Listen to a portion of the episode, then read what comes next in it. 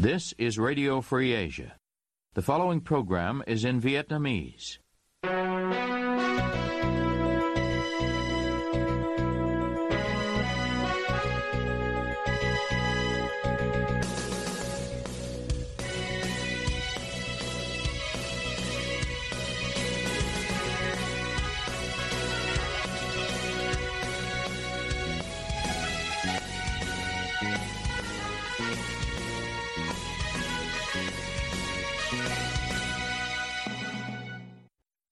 Đây là Đài Á Châu Tự Do, phát đi từ thủ đô Washington, D.C., Hoa Kỳ. Toàn ban Việt ngữ cùng Diễm Thi kính chào quý thính giả.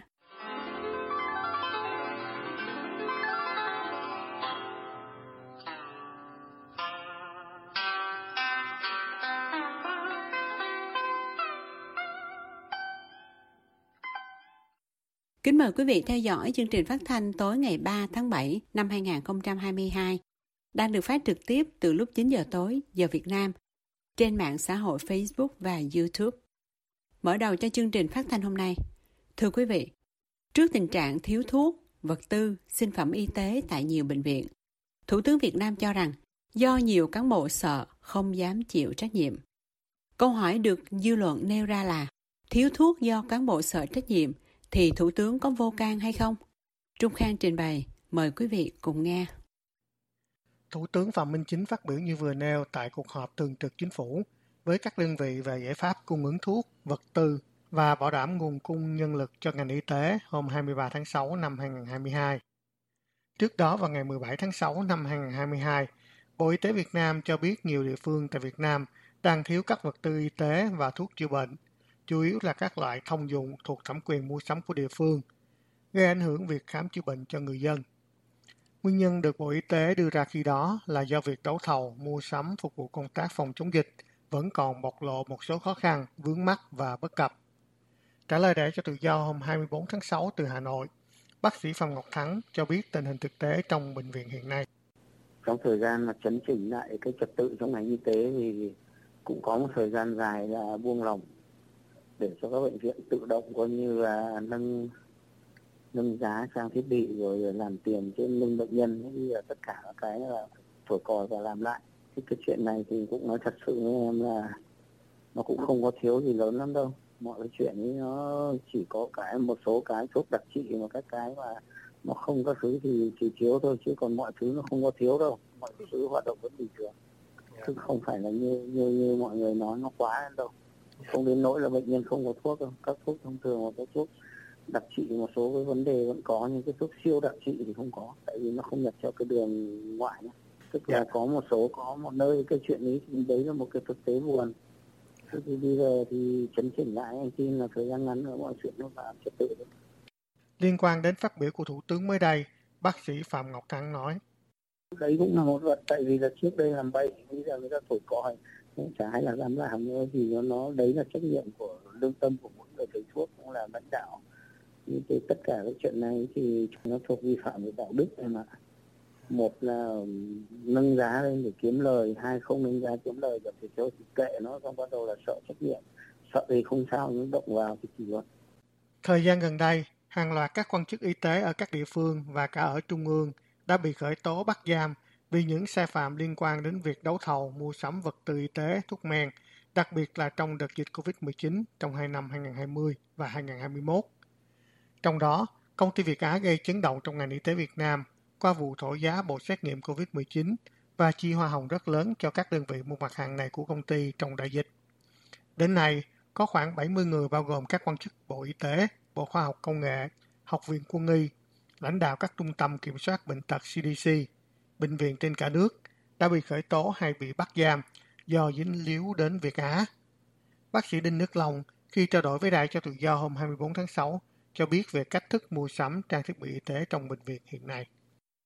Nhà nước đã phải mua của của tư nhân chứ hoặc cũng mua qua cái cơ chế đấu thầu. Tại vì ờ, mua thì về mặt lý thuyết thì cả sản phẩm doanh nghiệp nhà nước cái tư nhân nó đều là như nhau trên thị trường. Thế thì cái người cái người gọi là tiêu dùng cái bệnh viện cụ thể người ta theo cái luật đấu thầu theo các quy trình người ta có quyền là chào hàng người ta mua. Đấy, đấy là chuyện đến thực từ bao nhiêu năm nay nó thành một cái gọi là cái quy trình mà thường quy rồi thì yeah. vừa rồi xảy ra cái vụ như vậy thì cụ thể thì hiện nay như thế nào tôi không không nắm chắc nhưng mà rõ ràng cái tâm lý sợ sợ bây giờ đụng chạm à, đang bắt bớ rất nhiều có lẽ tâm lý có và tất nhiên có ảnh hưởng đến cái chuyện những chuyện khác là là, là nhu cầu có đủ không đủ nhưng mà chỗ tôi tôi chưa thấy thiếu Trở lại với phát biểu của Thủ tướng Phạm Minh Chính về tình trạng thiếu thuốc và vật tư y tế, bác sĩ Đinh Đức Long nhận định. Thứ nhất theo phân công cái trách nhiệm ấy, thì anh Bộ trưởng Bộ Y tế gọi là tư lệnh của cái ngành y là Bộ trưởng Bộ Y tế. Thế vậy anh thấy Bộ trưởng vậy bắt bây giờ hiện nay ngành y làm những Bộ trưởng. Hiện nay là Bộ Y tế là như rắn bất đầu, Bộ, Bộ trưởng đi tù với Thứ trưởng bị kỷ luật. Thế thì tất nhiên phải ảnh hưởng khả năng điều hành của cái ngành này rồi. Yeah. Anh không thể tránh được. Và nói ngành y là tư là tư lệnh ngành, còn ông ông thủ tướng thì ông là gọi là đứng đầu nội các thì tất nhiên ông cũng phải chịu trách nhiệm liên đới. Tại vì tại sao để cho Ờ, một cái bộ trong cái, trong chính phủ của ông bị biết như thế mà ông không có biện pháp gì tích cực hơn chứ nói như ông thì quá dễ nói thì ai chỉ chê được nhưng về ông làm cách nào để ông chấn chỉnh nó thứ nhất về vấn đề tổ chức. Thứ hai vấn đề về về về, về cơ chế về việc những quy định về mua bán trang thiết bị để nó làm nó an toàn chứ phải làm như cái xong để tự tử như cái bà trưởng khoa dược bệnh viện đồng tháp ấy. Không phải tự nhiên ta tự tử ai ta chẳng muốn sống. Cái đó hai cái tư tiện vật anh biết rồi. À, tư tuyệt, à, tuyệt mệnh đấy đấy nó cả ba cam biết bà cũng lấy xu nào vân vân. Thế nhưng rõ ràng dù anh không ấy không có anh dính vào cái guồng máy nó anh vẫn bị công an gọi lên thẩm vấn. Thẩm vấn mỗi ngày thì cái áp lực không phải ai chịu được có người không chịu được áp lực tinh thần người ta người ta không chịu được người ta tử chết đó đó là một ví dụ có thật nạn tham nhũng trong ngành y tế Việt Nam hiện nay bị cho là trầm trọng với nhiều vụ việc như nhập thuốc giả, thổ giá trang thiết bị, sử dụng sai mục đích quỹ bảo hiểm y tế vân vân. Đặc biệt trong đợt dịch Covid-19 vừa qua, tệ nạn lũng đoạn và tham nhũng của giới chức y tế cấp cao bị cho là trắng trợn, bất chấp sinh mạng của người dân. Nhà báo và Văn Tạo cũng là một nạn nhân của tình trạng thiếu thuốc, nói với rẽ cho tự do hôm 24 tháng 6. Cái cái việc mà ông ờ, Thủ tướng Phạm Minh Chính, ông ấy chê trách ngành y tế, là cán bộ trong ngành y tế sợ trách nhiệm, cho nên là để xảy ra cái tình trạng mà thiếu thuốc hoặc là hóa chất, những cái phương tiện thiết bị cho y tế, thì nó chỉ đúng một phần. Nếu nhìn một cách hình thức thì ông nói cũng có lý, mà đúng là sau những cái vụ coi như là khởi tố rồi bắt giam, bỏ tù những cái cán bộ y tế có cỡ đấy, tức là cỡ giám đốc CDC hoặc là giám đốc bệnh viện hoặc là giám đốc sở y tế các tỉnh cũng như là các thứ trưởng.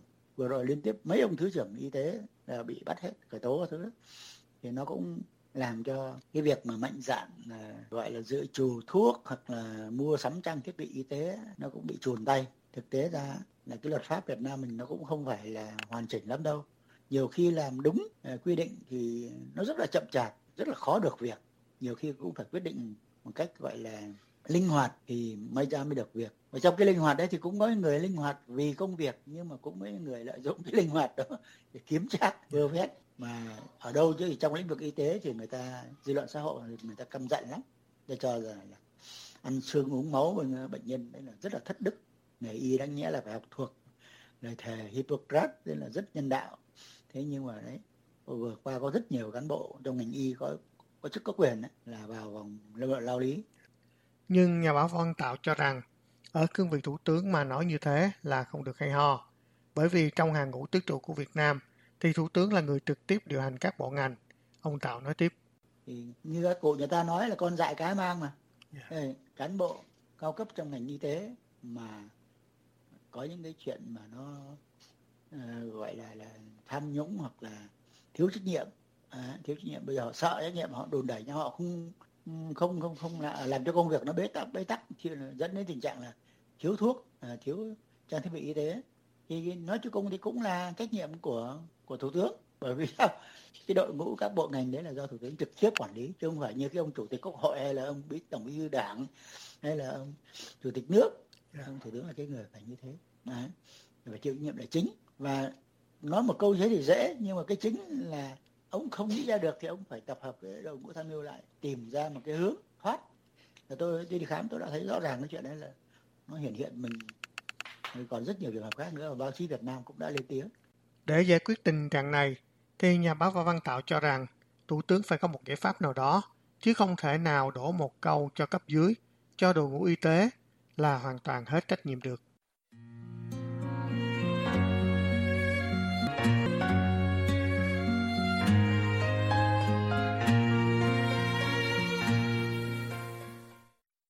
Quý thính giả đang nghe chương trình phát thanh của Đài Á Châu Tự Do.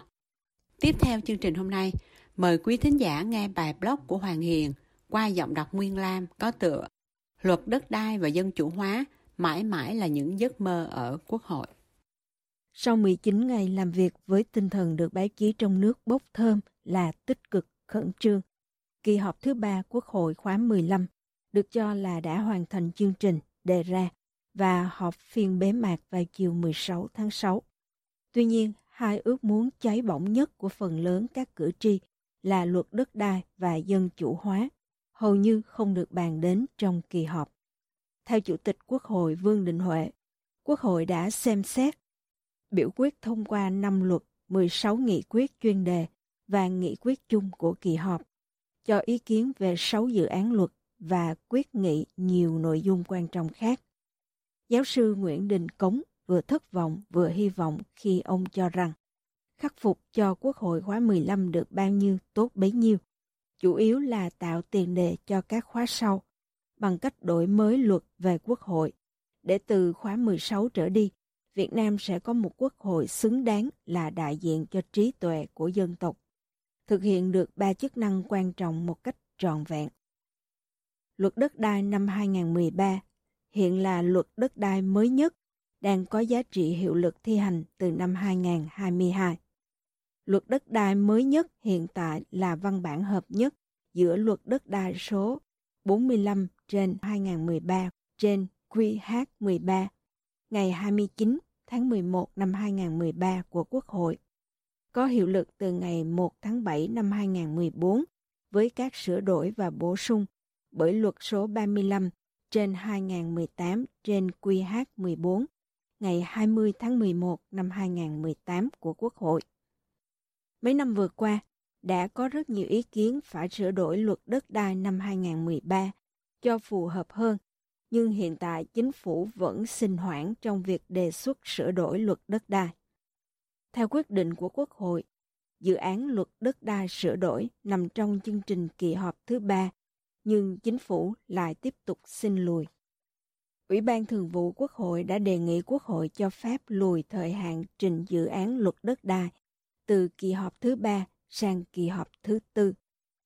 Từ thành phố Hồ Chí Minh, luật sư Trần Quốc Thuận, nguyên phó chủ nhiệm thường trực Văn phòng Quốc hội Việt Nam, mô tả đất đai là nguồn béo bở mà chính quyền không chịu buông. Theo ông Thuận, ở Việt Nam có những món nợ 70 đến 80 năm vẫn chưa giải quyết được. Chẳng hạn như luật về lập hội, biểu tình, cho phép có báo chí tư nhân, thì từ năm 1946, Chủ tịch Hồ Chí Minh đã nêu các vấn đề đó. Cơ chế về pháp luật về đất đai của Việt Nam cũng không bình thường. Khi gọi là cách mạng giải phóng dân tộc, giải phóng miền Bắc trước rồi thống nhất miền Nam, thì đưa ra khẩu hiệu người cày có ruộng. Cải cách ruộng đất thì chia đất. Rồi đùng một cái đến năm 1980 thì đất đai thuộc sở hữu toàn dân nhưng lại do nhà nước quản lý. Ông Bùi Quốc Thuận phân tích tiếp. Nhà nước quản lý là rất tù mù ở chỗ nhà nước là ai. Ở trên là mấy ông chính phủ, rồi xuống dưới có phải nhà nước là mấy ông ủy ban nhân dân, rồi xuống nữa là mấy ông phường xã. Tức là cái gọi là quy hoạch, thì những ông có quyền họ biết là đất sẽ được quy hoạch như thế nào. Thì có thể trong quy hoạch là nhà trẻ, khu vui chơi này kia, nhưng họ lại điều chỉnh quy hoạch thành khu dân cư và chính những người trong gia đình họ nhảy ra mua những lô đất đó trước. Đất quy hoạch công thì rẻ như bèo, còn khi thành khu dân cư thì tăng lên hàng chục, hàng trăm lần. Đây chính là một món béo bở vô cùng mà chính quyền sẽ không bao giờ chịu buông. Chuyên gia tài chính Bùi Kiến Thành từ Hội An nói với truyền thông quốc tế rằng cần phải hủy luật đất đai hiện nay. Luật đất đai của Việt Nam hiện là vấn đề căn cơ của nạn tham nhũng Điều cần làm là phải hủy luật đất đai hiện nay đi và lập ra luật đất đai mới phù hợp với chính thể Cộng hòa Dân chủ văn minh. Luật đất đai hiện nay của Việt Nam là luật ăn cướp đất của dân. Ông Thành bức xúc. Luật gì mà nói rằng đất thuộc sở hữu toàn dân mà do nhà nước quản lý? Đó là cách quốc hữu hóa đất của toàn dân từ đời Hùng Vương tới giờ. Người ta giải phóng miền Nam rồi giải phóng cả đất của dân luôn. Cướp đất như vậy là không được. Trong năm qua, các tổ chức xã hội dân sự và cá nhân đã công bố bốn kiến nghị về sửa đổi luật đất đai. Mới đây, trong Hội nghị Trung ương năm, có bàn sửa đổi luật đất đai, nhưng cũng chưa giải quyết được vấn đề cơ bản. Đất đai là đa sở hữu. Trong điều kiện hiến pháp hiện hành, các tổ chức dân sự đã kiến nghị sửa đổi luật đất đai theo hướng coi quyền sử dụng đất của người dân và tổ chức, kể cả tổ chức nhà nước, là quyền tài sản được mua bán theo cơ chế thị trường, thuận mua vừa bán. Đề nghị bỏ quy định nhà nước có quyền thu hồi đất và đền bù theo giá do cấp tỉnh quy định vì mục tiêu lợi ích công cộng và phát triển kinh tế xã hội đối với đất đai của người dân và các tổ chức đang có quyền sử dụng hợp pháp. Nhà nước có quyền trưng mua quyền sử dụng đất của người dân và các tổ chức vì mục tiêu an ninh quốc phòng với giá cao hơn thị trường ít nhất 3%. Ngoài ra, các tổ chức dân sự cũng kiến nghị tổ chức và người dân được nhà nước giao quyền sử dụng đất lâu dài, không giới hạn thời gian. Người dân và các tổ chức có quyền tịch thu ruộng đất để phát triển kinh tế theo quy hoạch của nhà nước, thông qua việc mua bán theo cơ chế thị trường, không bị giới hạn quy mô diện tích. Nhà nước chỉ quản lý mục đích sử dụng đất bằng quy hoạch phát triển kinh tế xã hội theo luật quy hoạch hiện hành. Nhà nước chỉ thu hồi đất của người dân và các tổ chức khi họ vi phạm pháp luật như sử dụng đất sai mục đích, làm giảm độ phì nhiêu của ruộng đất nông nghiệp, gây ảnh hưởng xấu đến môi trường sinh thái. Phó giáo sư tiến sĩ Phạm Quý Thọ từng đưa ra bình luận với BBC rằng về nguyên lý Quốc hội nước Cộng hòa xã hội chủ nghĩa Việt Nam được hiến pháp công nhận là cơ quan lập pháp quyền lực cao nhất, nhưng nó vẫn nằm trong khuôn khổ hệ thống chính trị, đảng lãnh đạo toàn diện. Các đại biểu quốc hội là một phần của hệ thống, buộc phải tuân theo nguyên tắc vận hành của hệ thống này. Họ phải đặt lợi ích của tổ chức lên trên bản thân. Làm ngược lại, họ có thể gặp rắc rối. Ông Dương Trung Quốc cũng nói với BBC hôm 17 tháng 6 năm 2022. Với những đại biểu quốc hội là đảng viên, họ đóng một lúc hai vai. Một là đại diện cho cử tri bầu ra mình, một là thành viên của tổ chức chính trị. Đương nhiên khi đáp ứng cả hai vai trò, không phải lúc nào cũng theo nguyên lý, ý đảng, lòng dân. Theo tiến sĩ Lê Đăng Doanh, phương án và cách làm xưa nay là nếu quốc hội muốn nhiều tự do phát biểu nhiều dân chủ, nhiều ứng cử viên độc lập, thì trước hết phải xin ý kiến của Bộ Chính trị. Vì thế, nếu đảng Cộng sản của Bộ Chính trị không muốn đổi mới, thì cơ quan quyền lực cao nhất là Quốc hội cũng đành bó tay. Ông Doanh nói, việc đổi mới của Quốc hội là dưới sự lãnh đạo của đảng Cộng sản. Quốc hội hoàn toàn không có độc lập với sự lãnh đạo của đảng Cộng sản Việt Nam. Tôi hy vọng rằng đảng sẽ tiếp tục đổi mới, cởi mở hơn để thúc đẩy quá trình dân chủ hóa và lắng nghe ý kiến của người dân. Quốc hội Việt Nam trong hiến pháp được mô tả đó là cơ quan quyền lực cao nhất của nước Cộng hòa xã hội chủ nghĩa Việt Nam. Nhưng thực tế, theo ông Quang A, có tranh luận thế nào trên nghị trường thì quyết định cuối cùng cũng là ở đảng. Theo dõi những phiên chất vấn sôi nổi, ông Quang A bình luận. Những vụ việc lớn được phanh phui hay được nêu ở nghị trường khiến ta tưởng rằng Quốc hội có quyền quyết định, nhưng thực chất họ không được quyết định gì cả, và tranh luận chỉ dừng ở mức đối qua lại. Nhưng nếu có vấn đề gì đi ngược lại với ý kiến của đảng thì sẽ lập tức sẽ có cuộc họp đảng đoàn Quốc hội để chứng chỉnh. Tóm lại, vì Quốc hội có trên 96% là đảng viên, nên các đại biểu lấy kỷ luật của đảng ra để xử lý. Vì vậy chuyện dân chủ là không có và đương nhiên. Mọi quyết định cuối cùng đều nằm ở ý chí của đảng, không phải của người dân.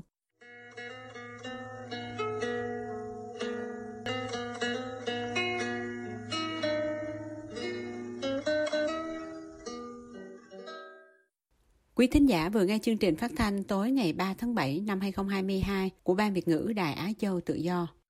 Quý vị quan tâm đến chương trình, xin gửi email về địa chỉ vietweb a rfa org Toàn ban Việt ngữ và Diễm Thi cảm ơn quý vị đã nghe chương trình hôm nay và xin hẹn gặp quý vị vào chương trình ngày mai.